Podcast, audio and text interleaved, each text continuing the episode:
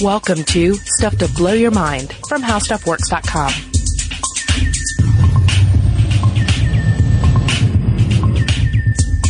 Hey, welcome to Stuff to Blow Your Mind. My name is Robert Lamb. And I'm Julie Douglas.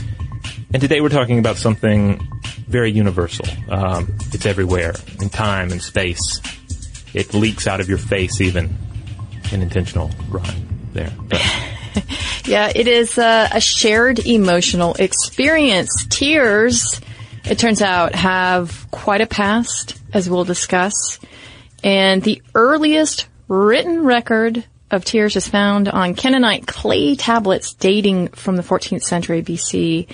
Now, one of the fragments tells the story of the virgin goddess Anat, the sister of Baal, the earth god. And when she hears the news of her brother's death, the tablet says that she sated herself with, with weeping to drink tears like wine.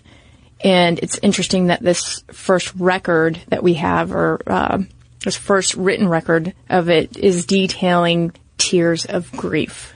yeah, because that's that's the thing about about tears. They're obviously various types of tears. There are various uh, connotations for weeping. I mean, throughout human history, we've seen good tears, bad tears, true tears, false tears, manly tears. Um, I think it was Denis Leary that had a stand-up bit about the the only time it's acceptable for a man to cry, and this was like the, the 90s to date it, uh, was during a sports movie in which the uh, the main character dies of some sort of illness. Uh, And only then, Only then and then. only then is permissible. yeah, only then is it permissible for a man to shed a tear. Uh, you know, other than being poked in the eye or maced or something, obviously. But uh, but that's the, the thing about tears, and that's one of the reasons it makes for an interesting uh, subject to discuss here, is because there's the, the purely biological aspect of it, there's the emotional aspect of it, and uh, what happens when we try and uh, and untie all of this. Right, we're going to look at that today. And uh, first, we're going to look toward Papa Darwin. Um, now, in his book, The Expression of Emotions in Man and Animals, Charles Darwin listed three reasons for the secretion of tears. The first was pretty much about lubricating eyes. The second he thought was to keep the nostrils damp, quote, so that the inhaled air may be moist and likewise to favor the power of smelling. And the third is to irrigate the eyes and flush out small particles.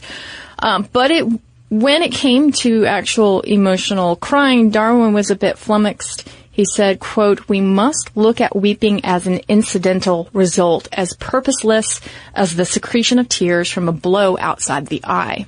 Okay. You know, and uh, you can sort of see where he's coming from there.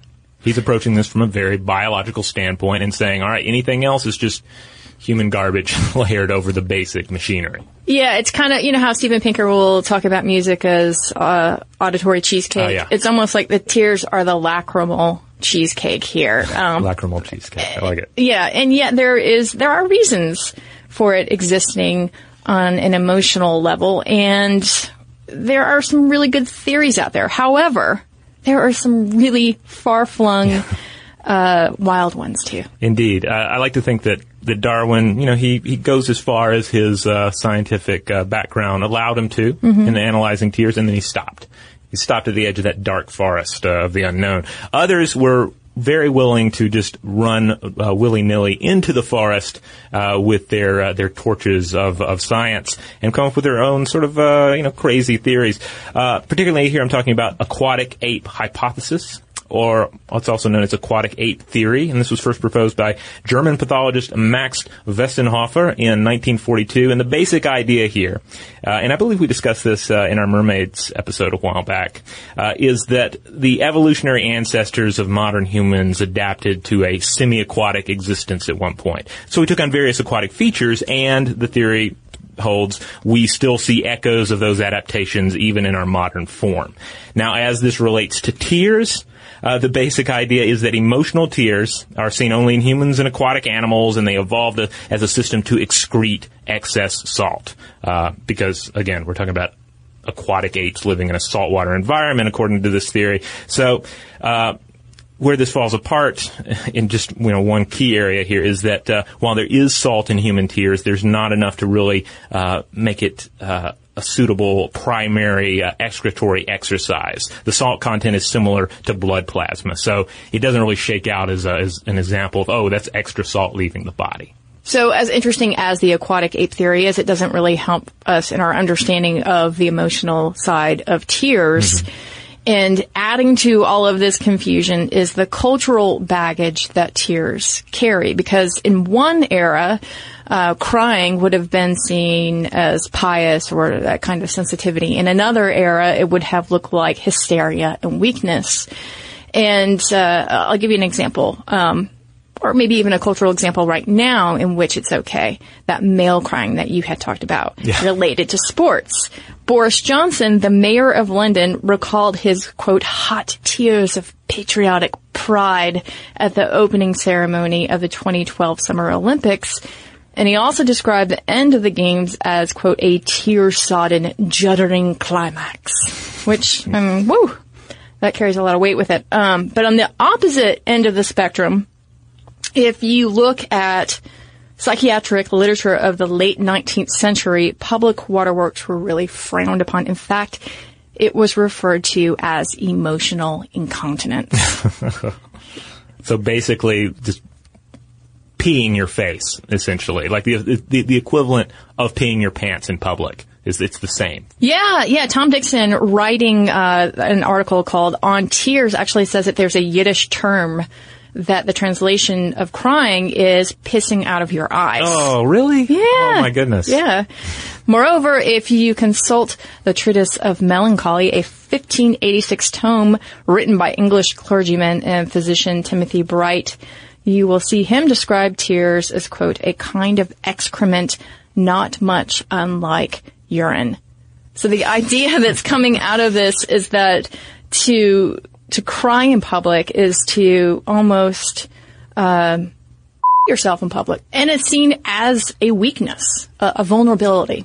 Yeah, I mean, and, and we'll get into to some of that later. Just the the the emotional um, communication of you know what are you saying to the world around you when you weep. So, yeah, it's it's interesting to to see those those vari- the various places where it's acceptable, the various times it's acceptable. But at the heart, we're dealing with the tear. Do we just have one type of tear? Do we have two? Do we have three? Is the is the, the stuff itself the same? Yeah, let's look at the tear itself. We produce about 10 ounces of the stuff a day to help maintain our eyes. And these tears fall into three different categories. So the first uh, is the basal tear. Now, this is a thin coating of three layers that help to keep dirt out and debris in check. And the first layer is the mucus layer, which keeps the, the tears in place.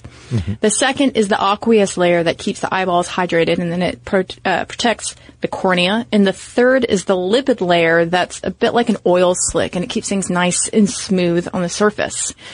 Now, the second kind of tear, this, this is where it gets even more interesting um, when you look at the reflex tears because they are reacting and they're springing forth when they sense an irritant and they come out in larger quantities. You've probably noticed before if you've ever gotten something in your eye. Mm-hmm.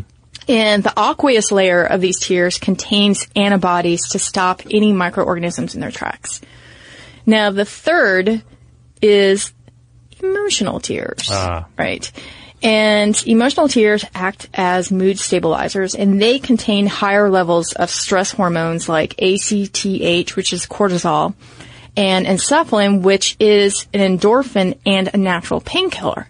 So how interesting that you are suffering from mental pain and you have a, a painkiller that's being released within your eyeball and shedding forth and purging this out of your system. Huh. So with the first two cases, you can kind of think it as think of it as uh, the tear as, as security force. So you have your basic security force just out there to keep the peace.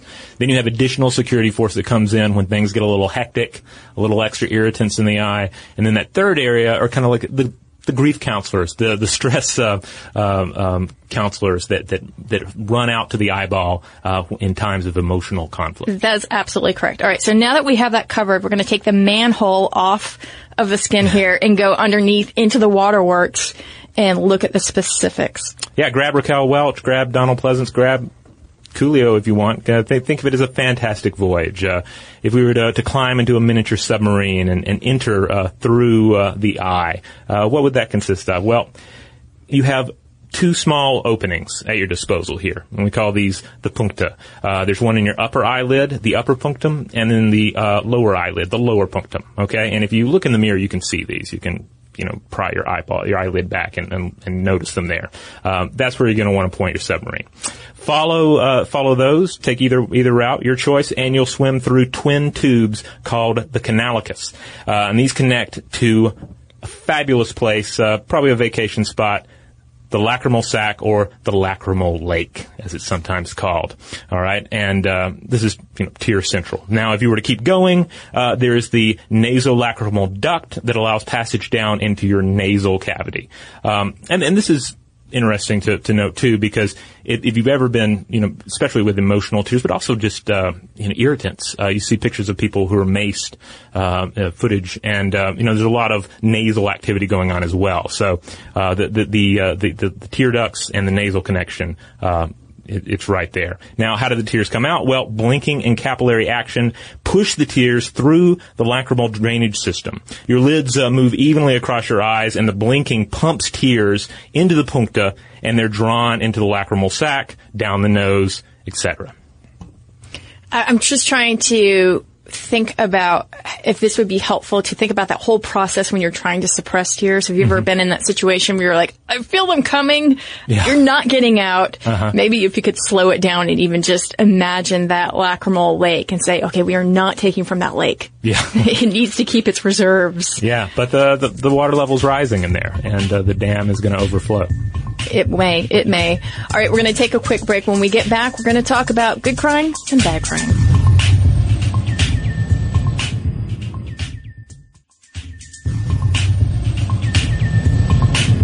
All right, we're back. Why cry? Why do it? Well, as we've already touched upon, uh, of course, part of it is just you always have tears in your eyes. If you had a, somebody that was so macho that they never had tears, they would their eyes would dry out and fall out of their heads, right? Uh, but the second area, environmental stimuli that are causing the tears to well up. Various irritants can cause the eye to, to well up with tears. Dirt, smoke, the fumes of an onion, uh, an, an, eyelash, a troublesome contact lens. Um, we've all had, uh, had, had cases where it's just sometimes it's something you can't even tell what it was. Just some sort of speck of dust floating around in the air gets in there, and suddenly it's uh, it's gushing. Also, uh, cold days, windy days, you'll notice uh, some extra tears in there because uh, the tears also protect those eyes from getting too dry. So that's an area when you'll see some sort of weepy eyes on cold days, right? And then finally, allergies, uh, infections like cold, uh, pink eye, uh, known as, uh, of course, known as conjunctivitis, uh, inflammations of the eye are going to cause it to become watery, as well as any kind of physical assault of, of your uh, of, of, your of your eyes is going to also reduce in tears if you get poked in the eye uh, accidentally or uh, intentionally. Now, uh, in terms of emotional crying, we all have had that moment before where we've cried and it felt great and we moved on. It was this release. And then we've all had that moment too where you've cried and we actually felt worse afterwards. And researchers at the University of South Florida, they were interested in finding out what makes a good cry good and a bad cry bad. And they looked at 3,000 crying related experiments and, you know, initially they said, okay, a lot of this has to do with the circumstance at the time, mm-hmm. who the person is, what they're doing, why they're crying. But they did, did, uh, tease out some more universal insights into this. Like, the majority of respondents reported improvements in their mood following a bout of crying. However, one third reported no improvement and a tenth felt worse after crying. So they drilled down a little bit more to figure out what was going on there. And they found out that those who cried and received support during their crying episode were the most likely to report improvements in mood as opposed to those who were alone and especially those who were in a lab setting alone being videotaped because then you bring up uh, perhaps emotions like shame and embarrassment. Now the other findings, uh, crying caused increased heart rate and sweating, but the calming effect, like slow breathing, well, that out trumped everything else and it lasted much longer than the other negative effects. And those, that 10% that felt really terrible afterward, mm-hmm. um, those, those people tend to be, uh, people with anxiety or mood disorders. and they're of course least likely to experience positive effects of crying.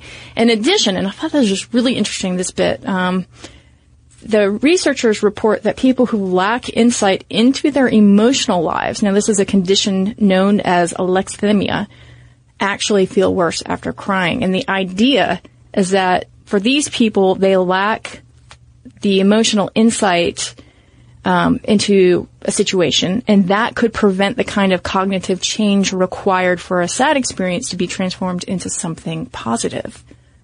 Okay. So again, if you think of it as sending in the grief counselors, sending in the stress counselors, if there's some sort of breakdown in your ability to actually reflect and crunch that information, then I can see where you would lose that therapeutic effect. Yeah, because we've talked about this before. When you are trying to get through a difficult or painful situation, a lot of times you have to have the ability to reframe it. Mm-hmm. And you can only reframe it if you have insights into the problem mm-hmm. that you can come back to and say, ah, okay, I have a different perspective on this.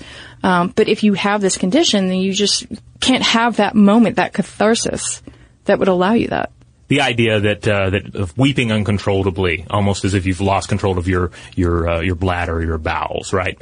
Uh, well, there is one condition, an actual um, condition known as pseudobulbar affect, or PBA. Um, which is also sometimes known as emotional incontinence. And uh, according to NPR, two million people in the U.S. Uh, actually suffer from this.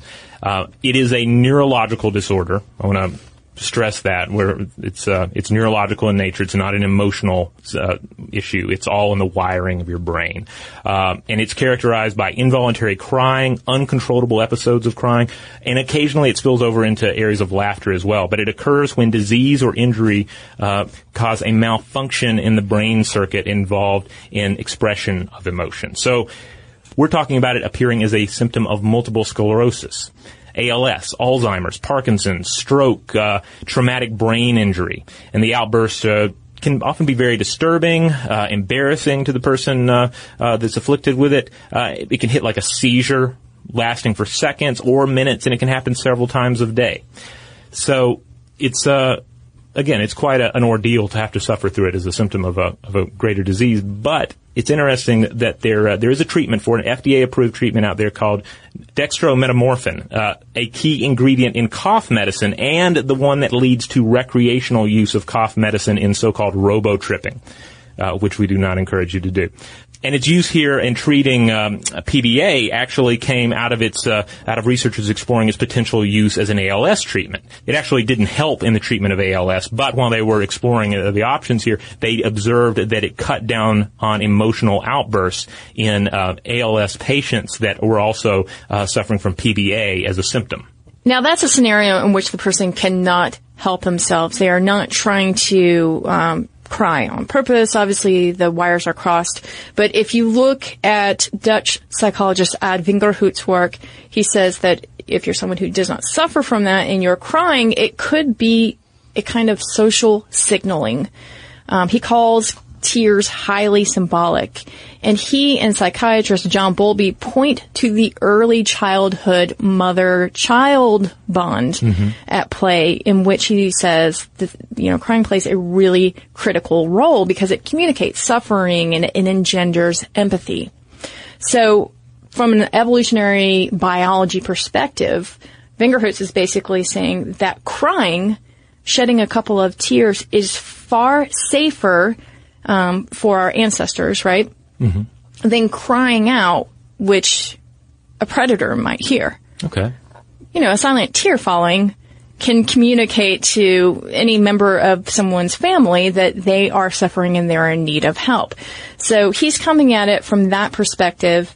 And to support this, he points to the enlarged visual cortex in humans and primates. Now, this part of the brain is something that allows us to read really subtle uh, facial signaling in the face, whether it's a micro expression, blushing, or tears. So he says that you know tears part and parcel of this kind of um, arsenal of ways that you can non-verbally communicate what's going on emotionally. And it is an instant communication. I mean, you see somebody on the on the train and they've got some tears in your eyes. You're instantly at least curious, if not compassionate, for that individual. Uh, even with my my my son, uh, two going on three, like he sees another kid crying, he instantly like starts asking questions like, "What happened? What happened to that boy?" You know, and and uh, and, and so you, I, I definitely I definitely buy into some of these ideas of uh, the social communication of tears. Yeah, and Vingerhoets says that if you look at people who are watching a Hollywood tearjerker mm-hmm. in the studies that he's conducted, when they're doing this with a friend, they tend to cry and then have an improvement in mood or report an improvement in mm-hmm. mood. But when they watch the tearjerker alone, there's no improvement in mood or overall in his findings. So that again points to his idea that this could be social signaling because if there's no one around to see it, it's kind of like a tree falling in the woods. Hmm. I, I'm, I'm, I'm, I'm saddened that the study didn't go into, look, what happens when you shed tears for a piece of media that you do not want to make you cry. You know what I'm saying? Like example. Well, okay, two pieces of media that I instantly can remember having shed a tear, gotten a little worked up over. Um, in Mad Men, uh, there was a character death in there that that uh, that was really emotional, and that, that that really choked me up. And I was like, all right, Mad Men, you're a great show. You're well put together. I'm totally okay with you tinkering with my emotions. Okay. But then, uh, then once, and this was not like heavy uh, weeping or anything, but I was watching Sons of Anarchy, Oh, and uh, and I had and I had a little tear crawl, crawl down my face, and I'm like, Sons of Anarchy, you do not get to make me cry, but you know, kudos, you managed to do it. But uh, I feel like there there are other cases of that. Uh, have you ever had that happen to you, where where the the media, maybe it's your mood or something, the media gets into you when you really would rather it not uh, have that power over your emotions? Yeah, it's when it's usually more of the maudlin moments that I don't normally buy into. The sort of you know saccharine, sugary moments Yeah. that that feel um, not very authentic. Uh-huh. And every once in a while, it'll it'll catch me unawares. Why am I crying about this lifetime special? I'm just kidding. Um, uh, but you know, some sort of piece of media that doesn't feel like it's earned it. Yeah, you know, a like Hallmark card kind of stuff. yeah, like you don't get my tears. um, and which, you know, makes you kind of wonder, are we the only animals, are we the only organisms on this earth who cry emotionally? And, you know, the, the jury is still out on this. We know that other animals cry, uh, just not emotionally. So we're talking about apes and elephants, even camels. Um, last year, Discovery News reported on a spate of elephants who were observed to cry after traumatic events. For instance, quote, uh, rescuers of a male elephant brutally abused for 50 years in India claim that after the chains and spikes were removed from elephant Raju's legs, tears streamed down its face. And animal behaviorist Marc Bekoff says that some mammals may cry due to a loss of contact comfort and that this could be a hardwired response to not feeling touch. So he's parsing it out more in, in physicality and physiology, but that sort of boils down to emotional crying, right? Because if touch is soothing and soothing is uh, playing into your emotional response, well, then they're all connected. That being said, the jury is out. You know, at the uh, the top of this episode, you mentioned uh, the drinking of tears like fine wine, Yes. and uh, is, we're discussing the animal world, and uh, we we really need to point out that you do find tear vampires in the world, um, specifically. Tear feeding moths and butterflies. You'll find these in Africa, Asia, South America, and, uh, they mainly feed on large blasted animals such as a deer, an antelope, a crocodile. They get in close, they drink some of that moist goodness, uh, you know, as if it were morning dew, and then they get out of there. I mean, why not? It's there. It's it's liquid. It's drinkable. Drink it if you can, and and get out before something happens. But uh, the most interesting of the tear vampires is uh, actually a species of moth in Madagascar, discovered in uh, 2006, and it drinks the tears of sleeping birds. And uh, the, the name of the species is uh, Hemiceratoides hieroglyphica. Uh, I do like the hieroglyphica part Sure, there. that's got panache. It does. It does. And, and as you'll see, this this is a creature that has some significant panache when it comes to stealing some tears. It's a, a delicate theft uh, that involves a specialized harpoon-like proboscis that they insert under the eyelid of the sleeping magpie, robins, and Newtonia birds, and then this hooks into place. And scientists are unsure if there is uh, some sort of, um, of chemical compound going on here as well to deaden the sensation of those hooks. so they don't perceive them. Right. Yeah. But at any rate, they hook into place with that proboscis and then they slurp away at some tears. And uh, they think this is probably to, to make up for a lack of salt in their diet because as we mentioned earlier, there is salt in tears, about the same that you'll find in plasma. Uh, they drink it up and they get out of there. And uh, uh, it's it's amazing. So kudos, Hieroglyphica. Stealthy stuff there. Yeah. Now, those are a kind of vampire preying on tears, um, but could you prey on tears of blood? Ooh, you you would have to be a very you could you would have to be a very specialized vampire. And as we discussed in our episode on vampire bats and the evolution of vampire bats, that's already a pretty pretty rough uh, road as it is. Yeah, if you suffer from a very rare disorder called hemolacria, which causes tears that are partially or entirely made of blood, I urge you not to hang out near livestock, particularly in South America, because that is where a vampire bat may detect those tears. Indeed. Uh, now we've we've known about um, this condition for for a fair while. Uh, you'll see accounts of it. Uh, uh, from a 16th century Italian physician Antonio Brassavola, who wrote about teaching a nun, who wrote about treating a nun who wept bloody tears when she was menstruating. Modern film uh, fans probably remember this best as uh, one of the uh, quirks of Bond villain uh, Le Chiffre in uh, 2006 Casino Royale, played by Mads Mikkelsen. He would have a little little bit of blood that would come out of his eye there at uh, particularly uh, poignant moments of the narrative. Um, but in most cases, what we're dealing with here, uh, it's uh, you're talking about uh, it being a symptom of a head injury, a tumor, a blood clot, a tear in the tear duct, um, a common infection such as uh, conjunctivitis, pink eye, that causes the bloody tear to well up. Now, there are other cases that have uh, shown up over the years, even in recent years. Uh, there are two in Tennessee that uh, that popped up where it's it's a little harder to get to the truth of, and part of it is when you we, we, we took you through the tear duct. And uh, it, it's there's a lot of very small mechanisms going on there, so it's difficult to really get in there and do a concise study in all of these cases. But um, for the most part, we are talking about injuries and uh, and inflammations and infections. Uh, there are outlying cases that scientists continue uh, to explore.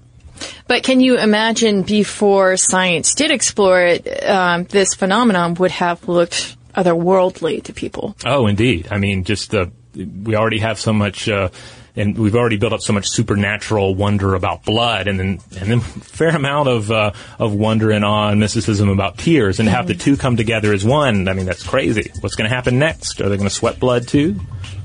Well, if you're a hippo, right? Although it's not actual blood. Right. Yeah. But but yeah, but even that, the early early um, analysts looked at that and were like, "What's happening here? It's blood. What's why is the creature the creature a, a sadomasochist? I don't know. Devil Masochist. creature. Yeah, indeed. the demonic hippo. All right, guys, if you want to look further into crying, How Stuff Works has an article called How Crying Works, so check it out.